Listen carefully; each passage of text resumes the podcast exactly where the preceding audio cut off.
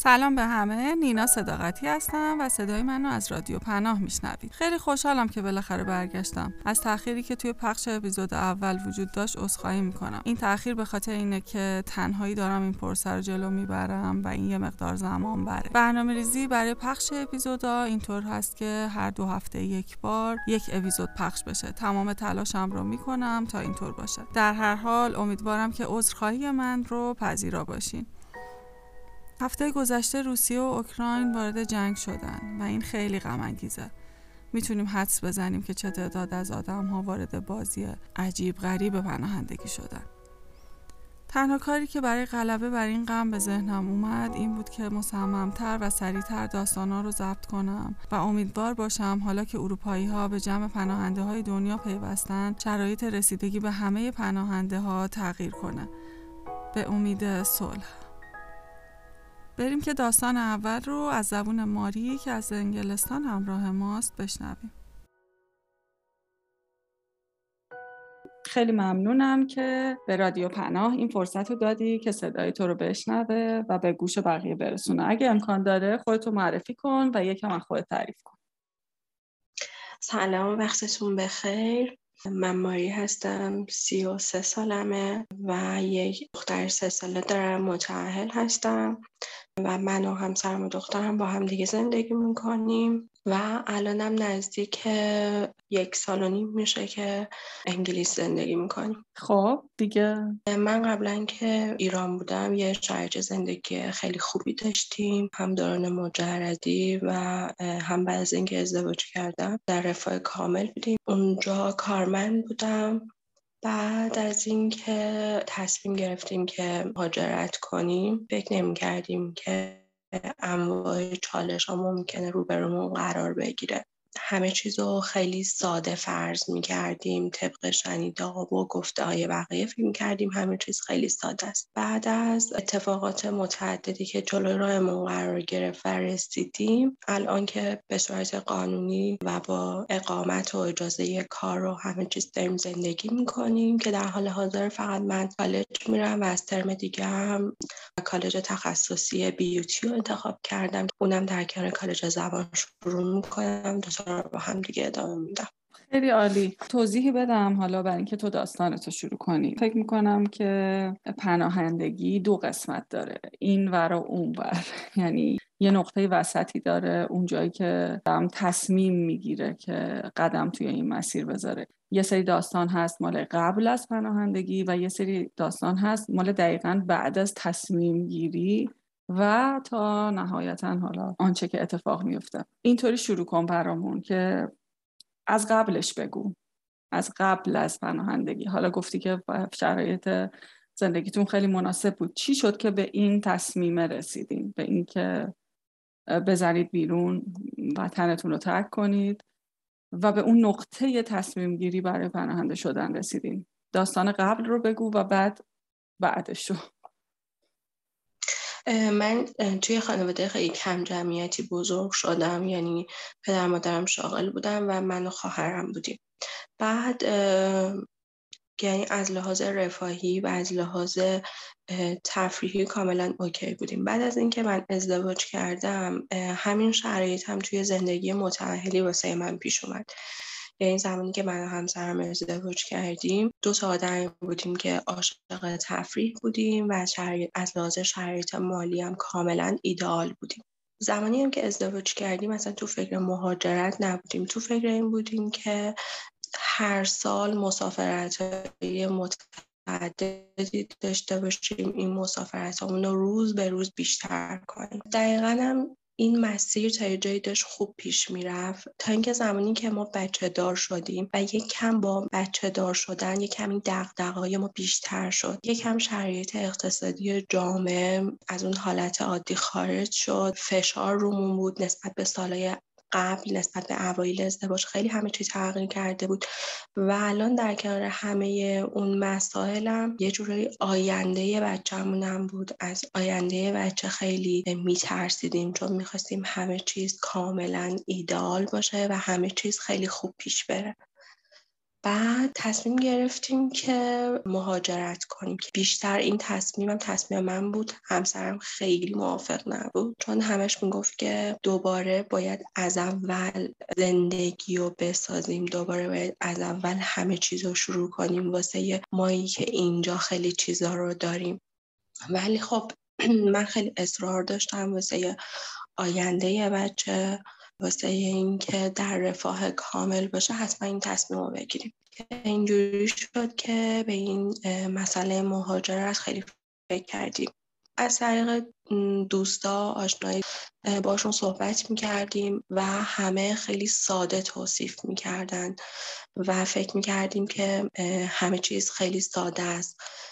وقتی می‌زنیم بیرون شاید دو سه روز بعد اونجایی که می‌خوایم هستیم. ولی واقعا وقتی باهاش مواجه شدیم و توی مسیر قرار گرفتیم دیدیم واقعا اونقدر هم که فکر می‌کردیم ساده نیست چون همیشه خودم می‌گفتم واسه دیگران اتفاق میفته واسه ما اتفاق نمیافته ولی دیدم که نه ممکنه واسه ما هم اتفاق بیفته که دقیقا هم همینطور شد چطور رسیدیم به انگلستان؟ از چه مسیری رسیدیم؟ بله مسیر آخری که رسیدیم که اصلا فکرش هم نمی کردیم دریایی بود.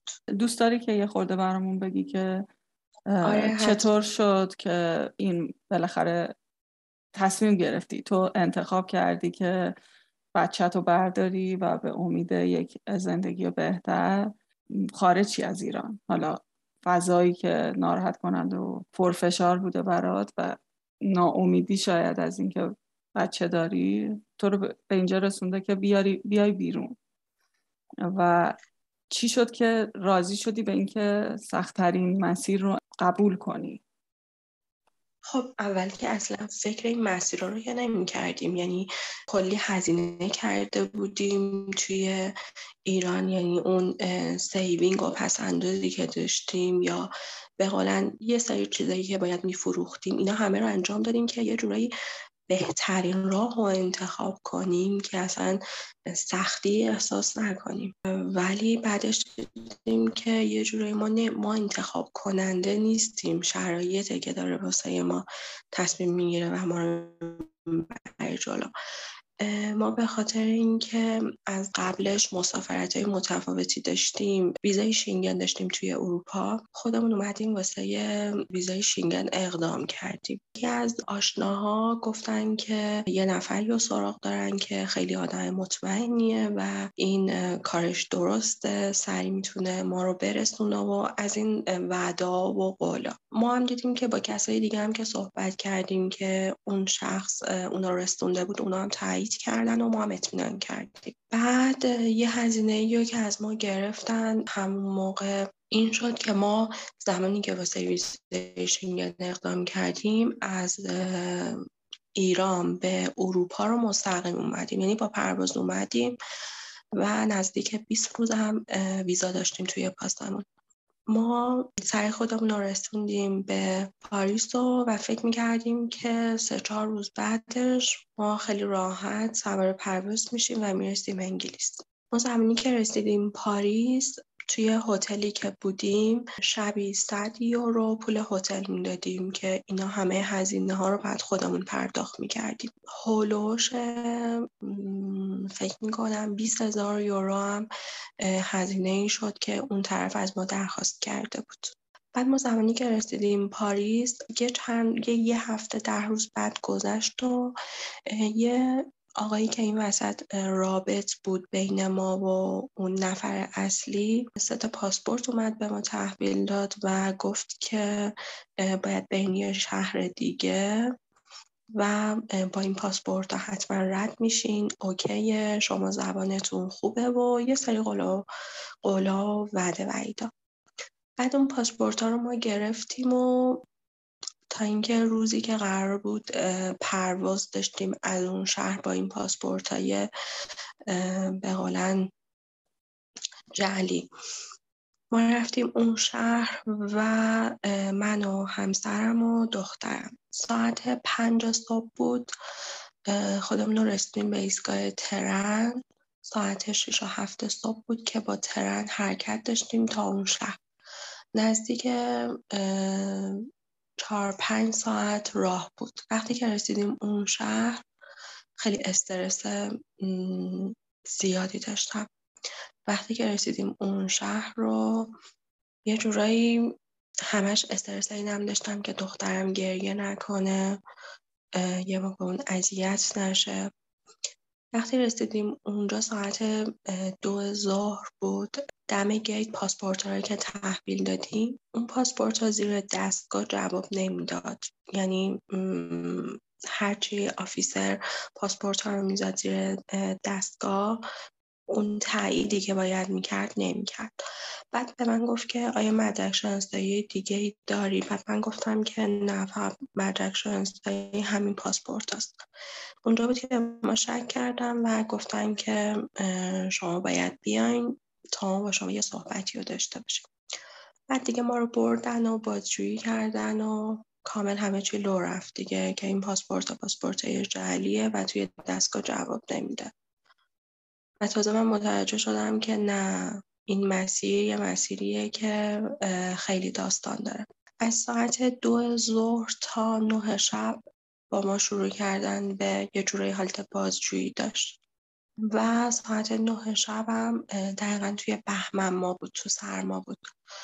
ما رو به خاطر بچه که داشتیم به ما گفتن که دیگه شما می‌تونید بریم ولی ما ازشون درخواست کردیم که به ما هتلی جایی رو معرفی کنن. گفتن که نه ما هیچ جا رو بهتون معرفی نمی‌کنیم. دیگه ساعت نه شب ما اومدیم از فرودگاه بیرون و تونستیم به زور یه جایی رو پیدا کنیم یه hostel ی و و شب اونجا بمونیم. شب اونجا موندیم و روز بعدش با اون آقایی که این پاسپورت ها رو واسه ما گرفته بود صحبت کردیم. و به ما گفت که شانستون بوده. حالا بعد منتظر باشین دوباره یه پاسپورت بعدی دیگه. حالا شما دوباره برگردین پاریس اون هتل رو دوباره هزینه کردیم. ترن گرفتیم برگشتیم پاریس منتظر بودیم یه هفته شد دو هفته شد سه هفته شد خبری از پاسپورت ها نبود. بعد هی بهونه می آوردن می‌گفتن باید پاسپورت از یونان برسه حالا باید صبر کنید. تا انقدر این زمان برد تا شرایط کرونا شد. کرونا شد و همه مسیرها بسته شد. ما بهشون گفتیم که باید چی کار کنیم؟ گفتن که خب صبر کنید یا می‌تونید برین یه کشور اروپایی دیگه اونجا بمونید تا ببینیم شرایط کی بهتر میشه. ما همونجوری که میگذشت ما داشتیم شبی صد یورو پول هتل می‌دادیم.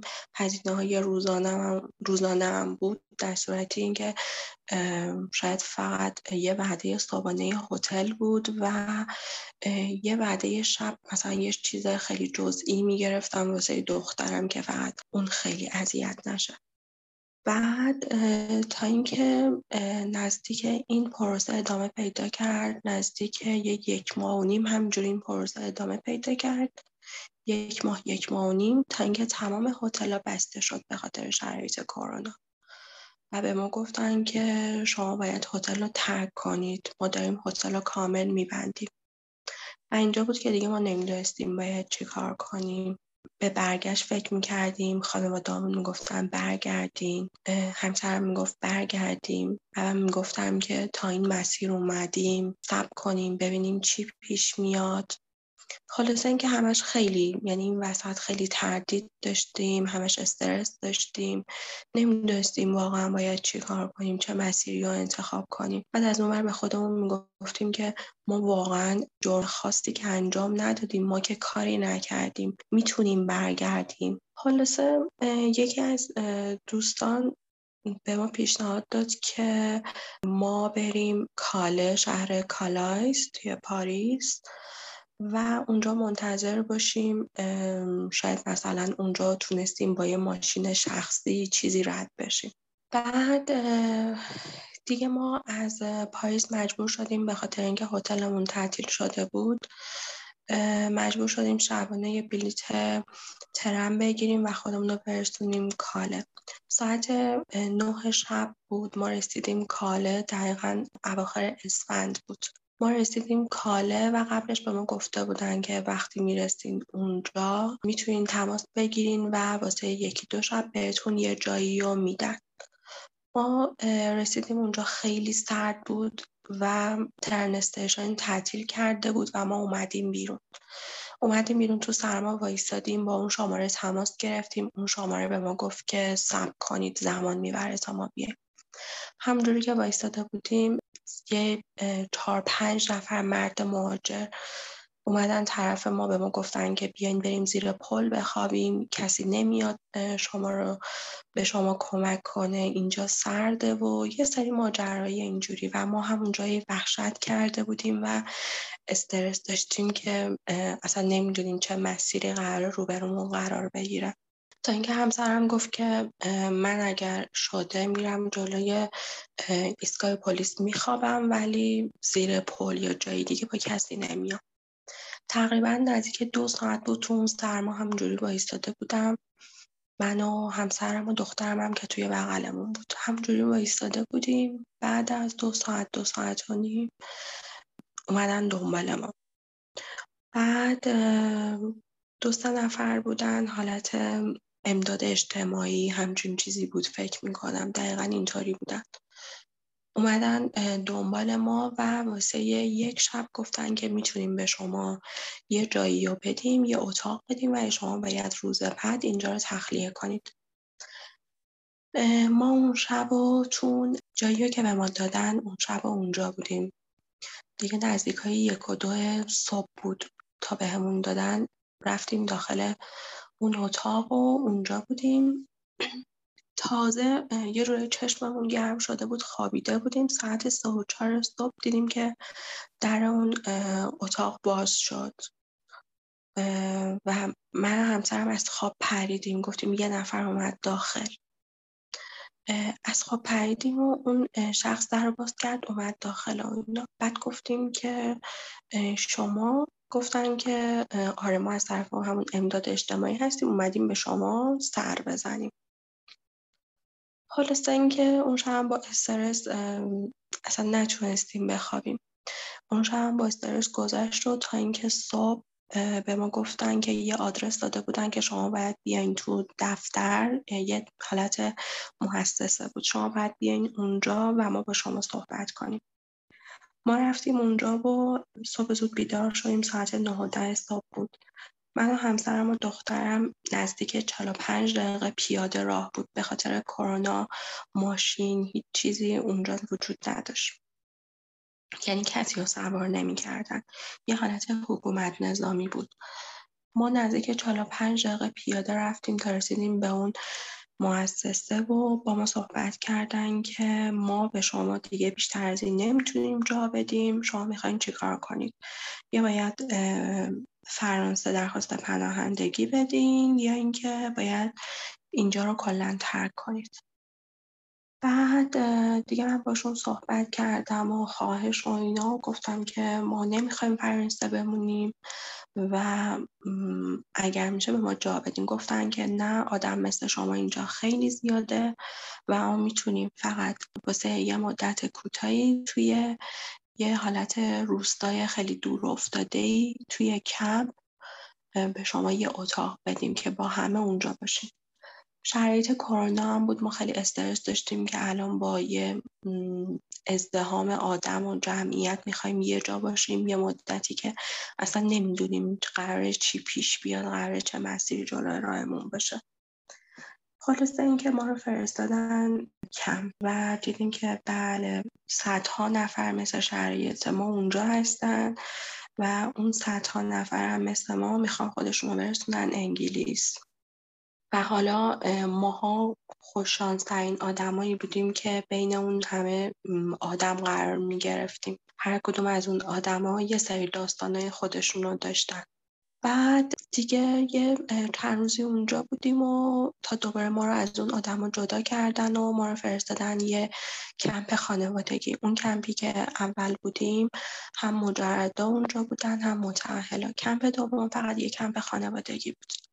نزدیک یه 20 روزی تو اون کمپ خانوادگی بودیم و هر روز همسرم با آدمای مختلف صحبت می‌کرد واسه اینکه بتونن ما رو رد کنن و هر من بهونهشون بود که شما بچه کوچیک دارین و اگر بچه گریه کنه شرایط بد میشه ممکنه که پلیس بیاد و شما رد نمیشید تمام تمرکز ما روی این مسیر بود که ما با ماشین رد بشیم یا با کامیون رد بشیم. ولی دیدیم که اصلا این مسیر واسه ما که بچه کوچیک داریم امکان پذیر نیست. دیگه پیشنهاد آخری که ما دادن این که از مسیر دریایی استفاده کنید.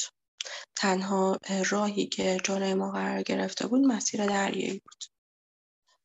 با چند نفر صحبت کردیم دیدیم که مسیر دریایی رد شدن خیلی سخته قبلش خیلی سخته روی آب قرار گرفتن. حالا اون دیگه میشه ماجرای بعدش. ولی قبلش به خاطر اینکه بچه داشتیم باید خیلی شرایط سختی و سپری می‌کردیم. بعد بیستا خورده روز بود. تا همسرم تونست یه آدمی رو پیدا کنه که ما بتونیم واسه بار اول رد شیم. چون مسیر دریایی کسایی که واسه بار اول رد نمیشن باید مدت ها توی جنگل بمونن توی چادر بمونن. دوباره اینکه بخوام برگردن کم بهشون اجازه نمیدن تا اینکه حالا ببینن چه روزی می‌تونن رد بشن از طریق دریایی. چون هر لحظه ممکنه که پلیس اونا رو بگیره یا قایقشون رو بگیره یا اینکه اجازه نده رد بشن. خلاص اینکه ما استرس اینو داشتیم می‌گفتیم که دیگه به این قسمت جنگل نخوریم. فقط دادا می‌کردیم که دیگه این قسمت جنگل رو تجربه نکنیم. با یه پند خودی همونجا صحبت کردیم و گفت که آره من واسه بار اول رد می‌کنم و دیگه چاره نبود. ما مجبور بودیم که اطمینان کنیم و چون خیلی مدت زیادی هم بود تو کم مونده بودیم. کم هم فشار می آورد گفت که اگه دیگه می‌خواین خیلی زیاد بمونید ما دیگه بیشتر از این نمی‌تونیم بهتون اجازه بدیم. شما باید درخواست پناهندگی فرانسه رو بدین. و ما اصلا نیتمون این نبود که فرانسه بمونیم. تا اینکه ما راضی شدیم نفری 3500 پوند دوباره هزینه کنیم واسه مسیر دریایی. تا روزی که اون شخص به ما زنگ زد و گفت که واسه آخر شب من می‌خوام مسافر رد کنم. اگه آمادگی شد دارین باید خودتون رو برسونید. توی قسمت دریایی می‌گفتن که همه آدما باید جمع شن زیر یه پل نزدیک یه سه چهار ساعت تا ون بیاد یکی یکی همه رو ببره و برسونه به اون نقطه یه قرار قایق باد بشه و قایق انداخته بشه توی آب. بعد ما نمی‌خواستیم وارد این قسمت بشیم چون ساکت نگه داشتن بچه ساعتهای خیلی زیاد خیلی سخت. ما تصمیم گرفتیم که یه ماشین در بست کنیم و از اون ماشین بخوایم که به اون location ی که اون قاچاقبر اصلی به ما میده ما رو اونجا ببره. خلاصه اینکه قاچاقبر واسه ما location رو فرستاد و ما رفتیم نزدیک حالا توی جنگلی. ساعت هشت و نه شب بود نزدیک یه جنگلی که نزدیک آب بود تقریبا. ساعت هشت و نه شب بود رسیدیم اونجا و هوا هم خیلی سرد بود. من یه کیف کوچیک داشتم حالت شیر خشک و پتو و اینا همه واسه یه بچه گذاشته بودم.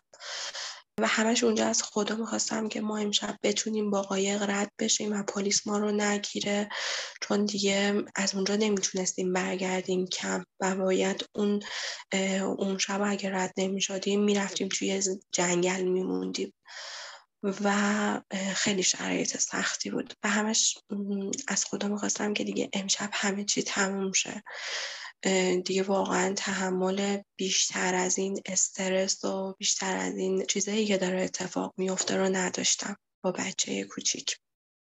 ساعت نزدیک نه شب بود تو جنگل بودیم و آروم دختر هی بغل می‌کردم آروم آروم قدم می‌زدم که گریه نکنه یا اینکه بهونه نگیره. با همسرم همجوری قدم می‌زنیم تا ساعت دوازده یک شب بود. بقیه آدما به ما ملحق شدن. نزدیک یه دوازده سیزده نفر با دو تا ماشین اومدن و و ماشین سوم که قرار بود بیاد ماشین سوم و پلیس توی جاده گرفت و اونا به ما نرسیدن.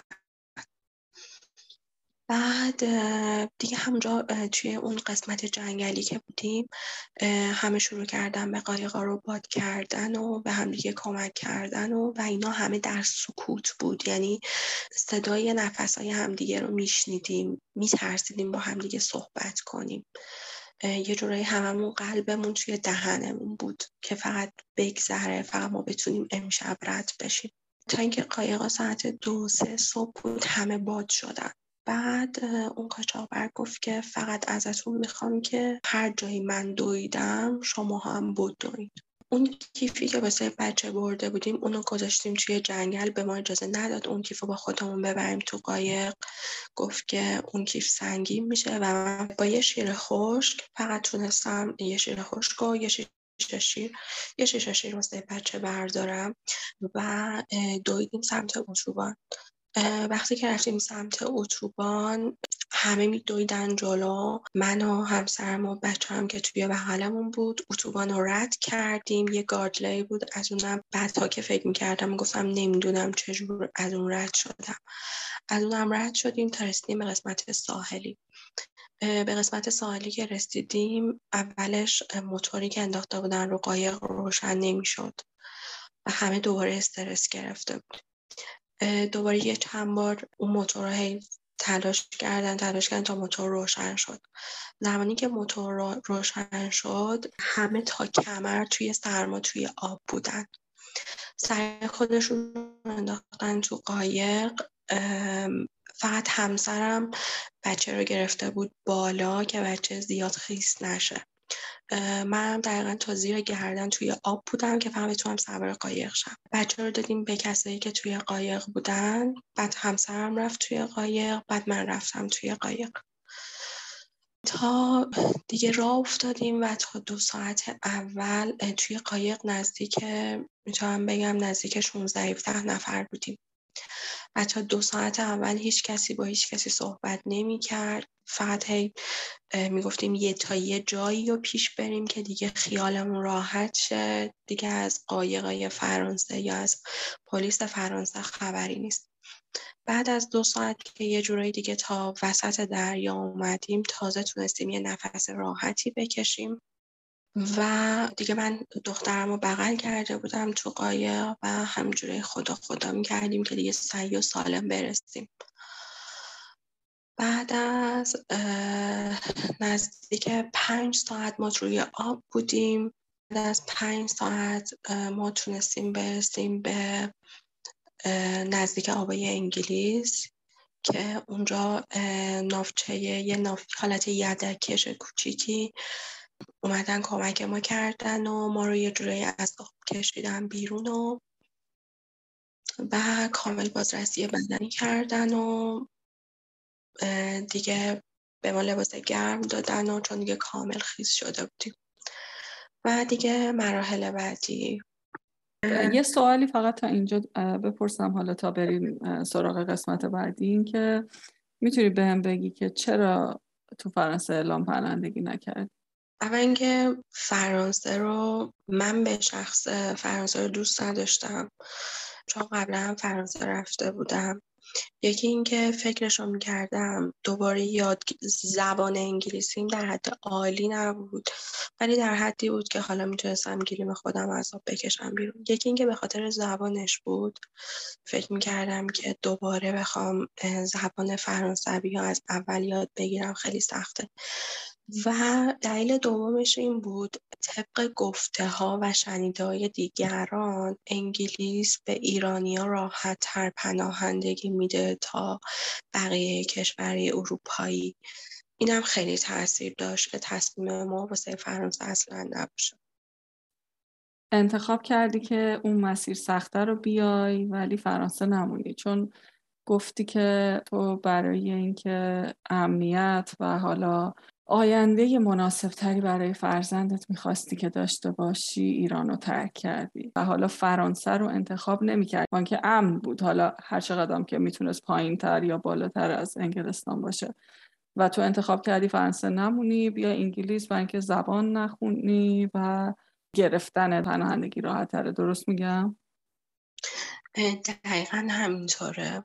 و اینم بگم ما زمانی که رسیدیم انگلیس شاید می‌تونم بگم تا ماها بعدش ما شبا کابوس می‌دیدیم و همش به خودمون می‌گفتیم چرا چرا این کارا کردیم؟ یعنی چرا این مسیر رو انتخاب کردیم؟ بعد همش به خودم گفتم یه جورایی نمی‌دونم نمیشه گفت تقدیر ولی شرایط یه جوری پیش میره که فقط یه راه می‌ذاره جلوی پای آدم. دقیقا ما هم همینطوری بودیم. یعنی به تنها راهی که فکر نمی کردیم این راه بود که آخر مجبور مجبور نه. یعنی شرایط یه جوری پیش اومد که ما از این راه اومدیم. و من هم من هم همسرم. تا ماها بعدش همجوری درگیر بودیم و یه جورایی با جونمون بازی کرده بودیم. یه جورایی هم جون خودمون هم جون بچهمون. ما تا زمانی که رسیدیم تا مدت ها بعد به خانواده همون نگفتیم از چه مسیری رسیدیم. فقط می‌گفتیم رسیدیم. چون نمی‌تونستن اصلا باور کنن که دست به همچین کاری زدیم. انقدر هم واسه خودمون سخت بود هم واسه اونا شنیدنش خیلی سخت بود. و من از لحاظ روحی واقعا داغون بودم. یعنی اون شبی که قرار بود ما رد بشیم هر روز میم هر شب میمد توی ذهن من هر شب کابوس می‌دیدم که چرا این کار کردیم. اگه من برمیگشتم به عقب شاید اصلا این مسیر رو انتخاب نمی‌کردم. من با هر قیمتی به این مسیر رو انتخاب کردم که اشتباه بود و واقعا ارزش نداشت. دوست داری چیزی راجع به بعد از اینکه رسیدی تعریف کنی یا چالشی برات وجود داشت بعد از اینکه حالا رسیدی اینجا؟ یه جورایی این ور شانس با ما یار بود. هرچی اون ور بد شانسی آوردیم. حالا میگم بین اون همه آدمایی که ما اونجا بودیم من باشون توی کمپ فرانسه صحبت می‌کردم. بازم می‌دیدم ما هنوز سختی خاصی نکشیدیم. با کسایی صحبت می‌کردم که سالها بود توی این مسیر بودن. و اتفاقاتی واسهشون افتاده بود که شاید من همیشه فکر می‌کردم اینا توی داستانه. شاید واقعی نباشه ولی بعدها فهمیدم نه. خیلی واقعا ماجراها زیاده تو این مسیر. بعد از اینکه رسیدیم خوششانسی که آوردیم کلا دو روز توی هاستل بودیم. دقیقا توی شرایط کرونا بود. همه ماها تو هاستل بودن.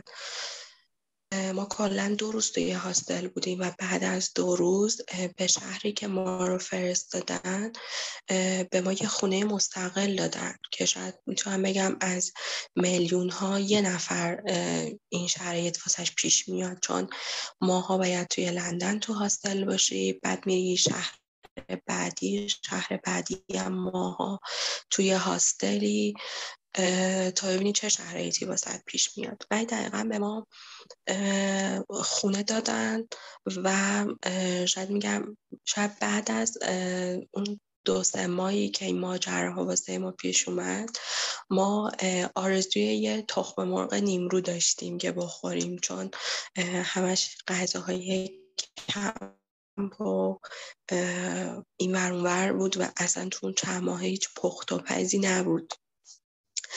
بعد تا به ما خونه دادن یکم آرامش پیدا کردیم از لحاظ ذهنی.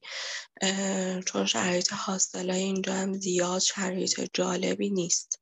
بعد دیگه تقریبا میشه گفت من بعد از شیش ماه نامه interview م اومد که باز دیدم یکی از خوششانسی ها بود چون شاید نزدیک یکی دو سال بود همه منتظر interview بودن. interview ها کنسل می شد یا interview ها خیلی کند پیش می رفت ولی من بعد از شش ماه interview شدم. بعد از پنجاه روزم جواب interview من اومد و جواب interview هم که اومد دیگه تازه اون موقع تونستیم تصمیم بگیریم تازه می‌خوایم چی کار کنیم تازه باید واسه زندگی تازه باید از صفر شروع کنیم. اصلا برنامهمون چیه؟ یه جوری می‌تونم بگم این چند ماه هست که زندگی ما افتاده رو قلتک و معنی زندگی کردن معنی این که واقعا داریم یه کشور دیگه زندگی می‌کنیم و باید همه چیز از صفر شروع کنیم داریم می‌فهمیم. تا قبل اون همش استرس و دقدقه و همش, همش تو ذهنمون این که قرار چه مسیری جلوی پامون قرار بگیره بود. و واقعا من جزو دست آدمایی بودم که بعد از رسیدن به اینجا خیلی خوش شانسی آوردم. حالا یه چند تا سوال ازت بپرسم. به هم بگو که آیا این مسیر کلا این تصمیمی که گرفتی بیای و خانواده خودتو توی فضای امنتری قرار بدی و همه این راهی که اومدی و سختی هایی که کشیدی آیا به تو کمک کرد که رشد کنی؟ آیا احساس می‌کنی که این اتفاق ها با توجه به همه تلخی ها و سختی هایی که تجربه کردی بهت کمک کرده که یه شکل دیگه دنیا رو نگاه کنی یا خودت می‌بینی که رشدت داده یا نه؟ فقط تاثیرات منفیش رو می‌تونی ببینی. من الان با اینکه توی سنی نیستم که حالا بگم که سنم پایینه می‌تونم خیلی تصمیما واسه آیندم بگیرم. که البته مسئله سن اینجا زیاد مسئله مهمی نیست تو این کشور. ولی من کلا نسبت به آینده خیلی خوشبینانه فکر می‌کنم و خیلی امید دارم. ولی در مقابل همسرم اصلا کاملا مخالف من فکر می‌کنم واسه اون خیلی سخت تا من. من حالا می‌دونم می‌خوام چی کار کنم می‌دونم که به هر حال اینجا جاییه که من دارم زندگی می‌کنم. و باید پیشرفت کنم و باید به بچم کمک کنم. ولی خب واسه همسرم خیلی سختره به خاطر اینکه خب کار کردن اونجوری که ایران کار می‌کردیم اینجا کار کردن با ایران خیلی متفاوته. اینجا کار کردن یعنی کار یعنی باید کار کنی. شاید تو کار کردن روزی که سر کاری حتی نتونی گوشی هم بگیری دسته چون تایم کاره. واسه همین اینجا آدما چهار روز در هفته یا پنج روز در هفته سر کارن یا حتی سه روز در هفته. و یه جورایی اینجا اون تفریحاتی که ایران داشتیم اینجا نیست. اینجا خیلی کمتره. آدما همش باید دنبال این باشن که کار کنن یا اینکه به یه مرحله ای که می‌رسن باید مالیات بدن. پول در آوردن به قول معروف خیلی سختتر و متفاوت تر از ایرانه. و خیلی هم به سختی به دست میاد به راحتی به دست نمیاد. یه بار دیگه یه بار دیگه سوالم رو بپرسم. اینکه آیا این مسیر به تو کمک کرده که رشد کنی؟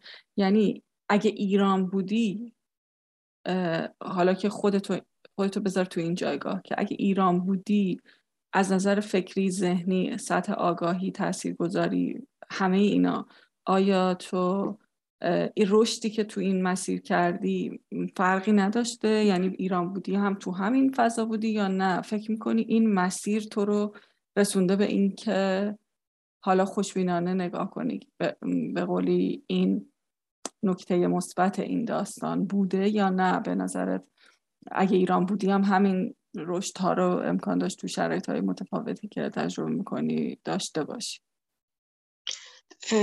صد درصد نه چون من ایران سختی نکشیده بودم. ولی توی این مسیر خب خیلی سختی ها کشیدم که واقعا واسه من سخت بود. شاید شاید خیلی بگن که اصلا چیزی نبوده یا خیلی به سطحی نگاه کنن. ولی واسه من واقعا سخت بود. واقعا پر از استرس و استراب بود. پر از دقدقه بود. تو چطوری ایران... تونستی بهش فائق بیایی؟ چه خصیصه ای در تو بهت کمک کرد که بگذرونیش بالاخره همه این سختی هایی که بوده برات؟ من همش به خودم می‌گفتم که وارد یه راهی شدیم یه تصمیمی ها گرفتیم. بالاخره باید این تصمیم رو انجام بدیم. و می‌دونستم مطمئن بودم که اگر وسط راه ولش کنیم یا اینکه وسط راه برگردیم شاید شیش ماه اولی که برگشتیم ایران پشیمون نشیم به قولن توی خونه خودمون باشیم. ذهنمون در آرامش باشه. ولی می‌دونستم شیش ماه دوم پشیمون میشیم و می‌گفتیم کاش به یه پایانی رسیده بودیم. که دقیقا خیلی اتفاقی من با خیلی آشنا شدم که این مسیر رو نصفه رها کرده بودن و برگشته بودن و دوباره بعد یکی دو سال حاضر بودن هر جوری که شده خودشون رو برسونن. و همش من اینجوری فکر می‌کردم و می‌گفتم که باید بالاخره برسیم. ولی وقتی هم که رسیدیم به خودم گفتم که رسیدن درسته ولی نه از هر طریقی نه از هر روشی این طرز فکر اشتباس. آدم نباید با هر قیمتی خودش رو برسونه. دیگه ای داری که بخوای تعریف کنی برامون؟ حالا نکته که به نظر جالب بوده جذاب بوده یا شنیدنی باشه بخوای بیشتر بگی؟ توی مدتی که ما اینجا رسیدیم خیلی ها زنگ زدن. حالا تو همون ایران دوست آشنا به دوست نزدیک آشنای دور خیلی زنگ زدن صحبت می‌کردن که حالا چی شد؟ ما هم می‌خوایم اقدام کنیم فلانی گفته اینجوریه اونجوریه. بعد من همیشه بهشون گفتم که اصلا اطمینان نکنید اونجوری که فکر می‌کنید راحت نیست. شاید انقدر انقدر قشنگ واسه ما تعریف می‌کردن که ما حتما شما رو میرسونیم. شما دارید هزینه می‌کنید شما چند روز دیگه می‌رسید خیالتون راحت باشه فلانه. ولی وقتی تو شرایطش قرار گرفتیم دیدیم نه. اصلا اونجوری هم که فکر می‌کردیم راحت نیست و بالاخره راه غیرقانونی راه غیرقانونیه دیگه. هر کسی ممکنه هر جایی گیر بیفته. و شرایطی که دقیقا واسه ما پیش اومد و بالاخره ما توی فرانسه گیر افتادیم که اصلا فکرش هم نمی کردیم واقعا اینجوری نیست. داستان واقعا خیلی فرق می‌کنه با چیزی که آدم توی واقعی از می‌بینه خیلی متفاوته. هدفت از این که بیای توی این پادکست و حرف بزنی و داستان تو تعریف کنی چی بود؟ بیشتر دوست داشتی چی رو به گوش بقیه برسونی؟ الان شرایط ایران واقعا شرایط بدی شده و شاید می‌تونم بگم تو این دو سه ساله اخیر خیلی ها شاید از ده نفر یه نفر به مهاجرت فکر می‌کنه و واقعا من به همه حق میدم ولی نوع مهاجرتی به نظر من خوبه که مثلا دارم میگم.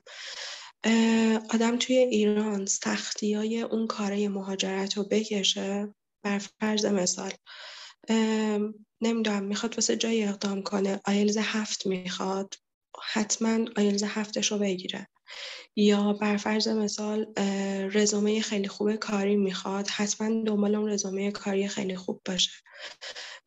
اینجوری اپلای کنه بیاد اینجوری خیلی بهتره تا اینکه شرایط مثل ما بخواد اینطوری به اقامت بگیره. شاید خیلی ها الان دوروبر ما هستن سالها اینجا یا خیلی دوروبر ما هستن که با ما وارد این کشور شدن. ولی هنوز که هنوز توی hostel ن یک سال و نیمه توی hostel ن و هنوز interview نشدن.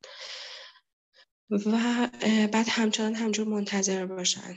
یعنی این مسیر پناهندگی آدم نمی‌دونه چه قراره پیش بیاد. ولی از اون مسیرهای دیگه ای که حالا بخوای یه جوری apply کنی از طریق کاری از لحاظ تحصیلی از لحاظ مهارتی اونجوری خیلی بهتره خیلی بهتره. حداقل اینکه می‌دونی چه سرنوشتی قرار جلوی پاس قرار بگیره.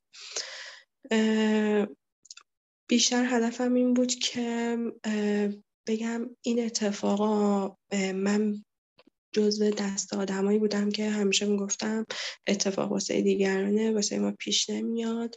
ولی واقعا اینطوری نیست. این مسیر ممکنه که واسه هر کسی هر اتفاقی بیفته. رویای تو قبل از اینکه ایران رو ترک کنی چی بود؟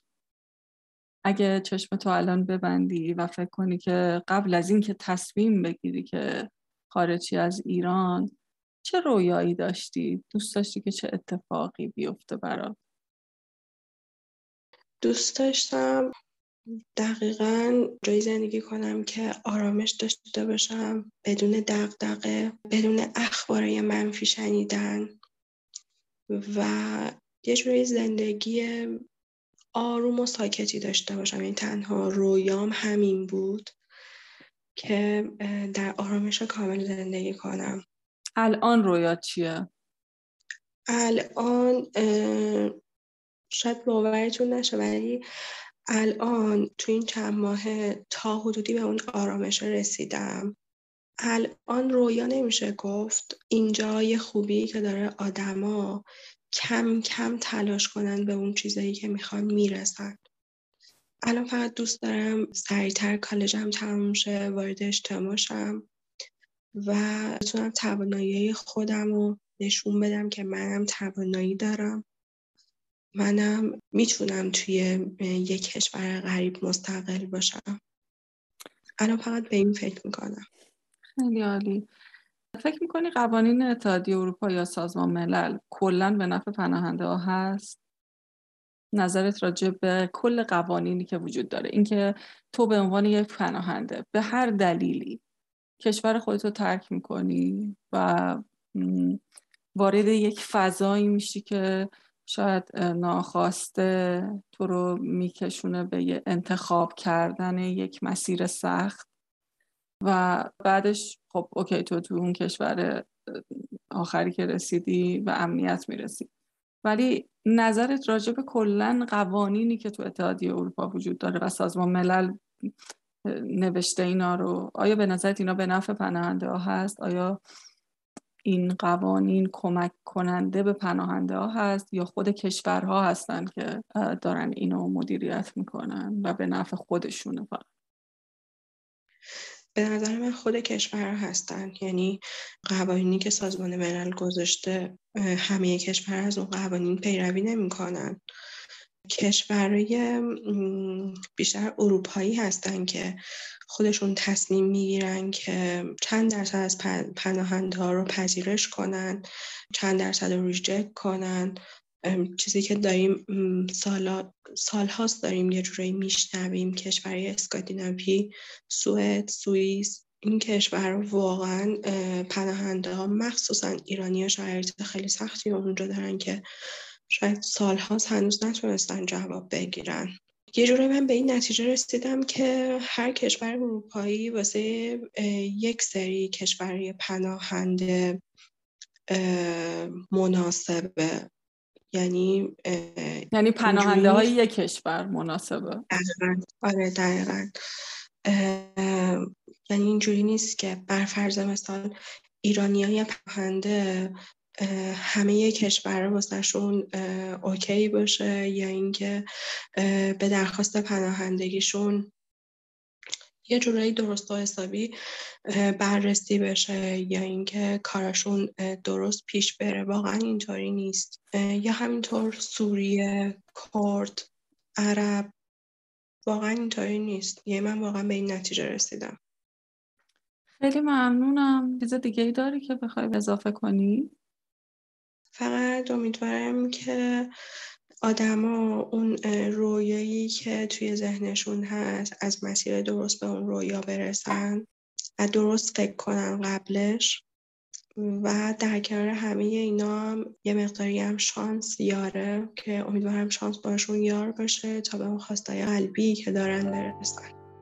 خیلی ممنونم ازت. مشکرم واقعا. خیلی خیلی فرصت خوبی بود. خیلی خوشحال شدم که داستانتو شنیدم.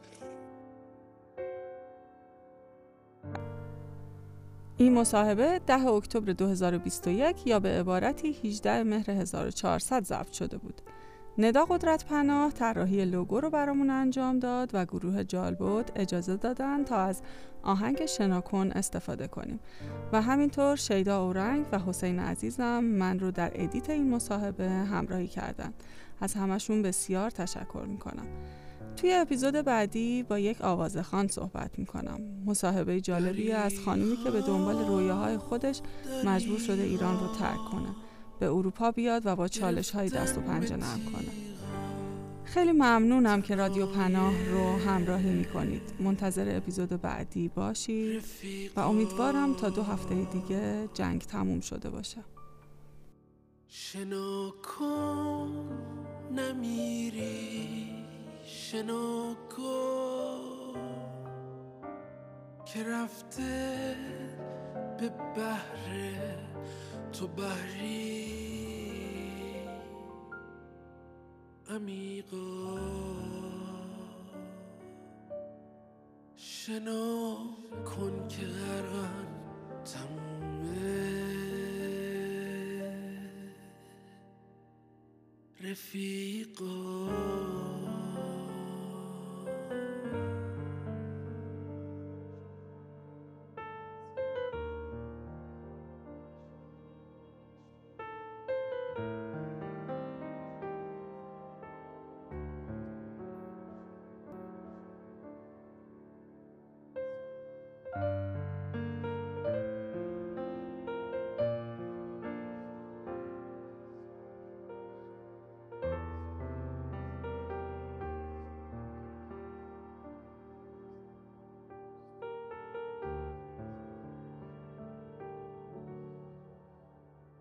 اگر مرده بودی نیفسرده بودی. خودت را به ساحل نیفشرده بودی. تو رو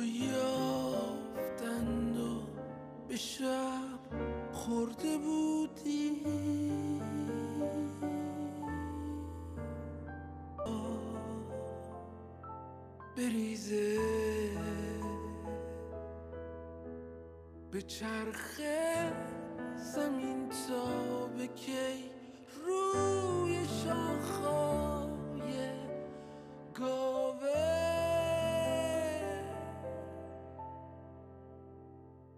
غریزه.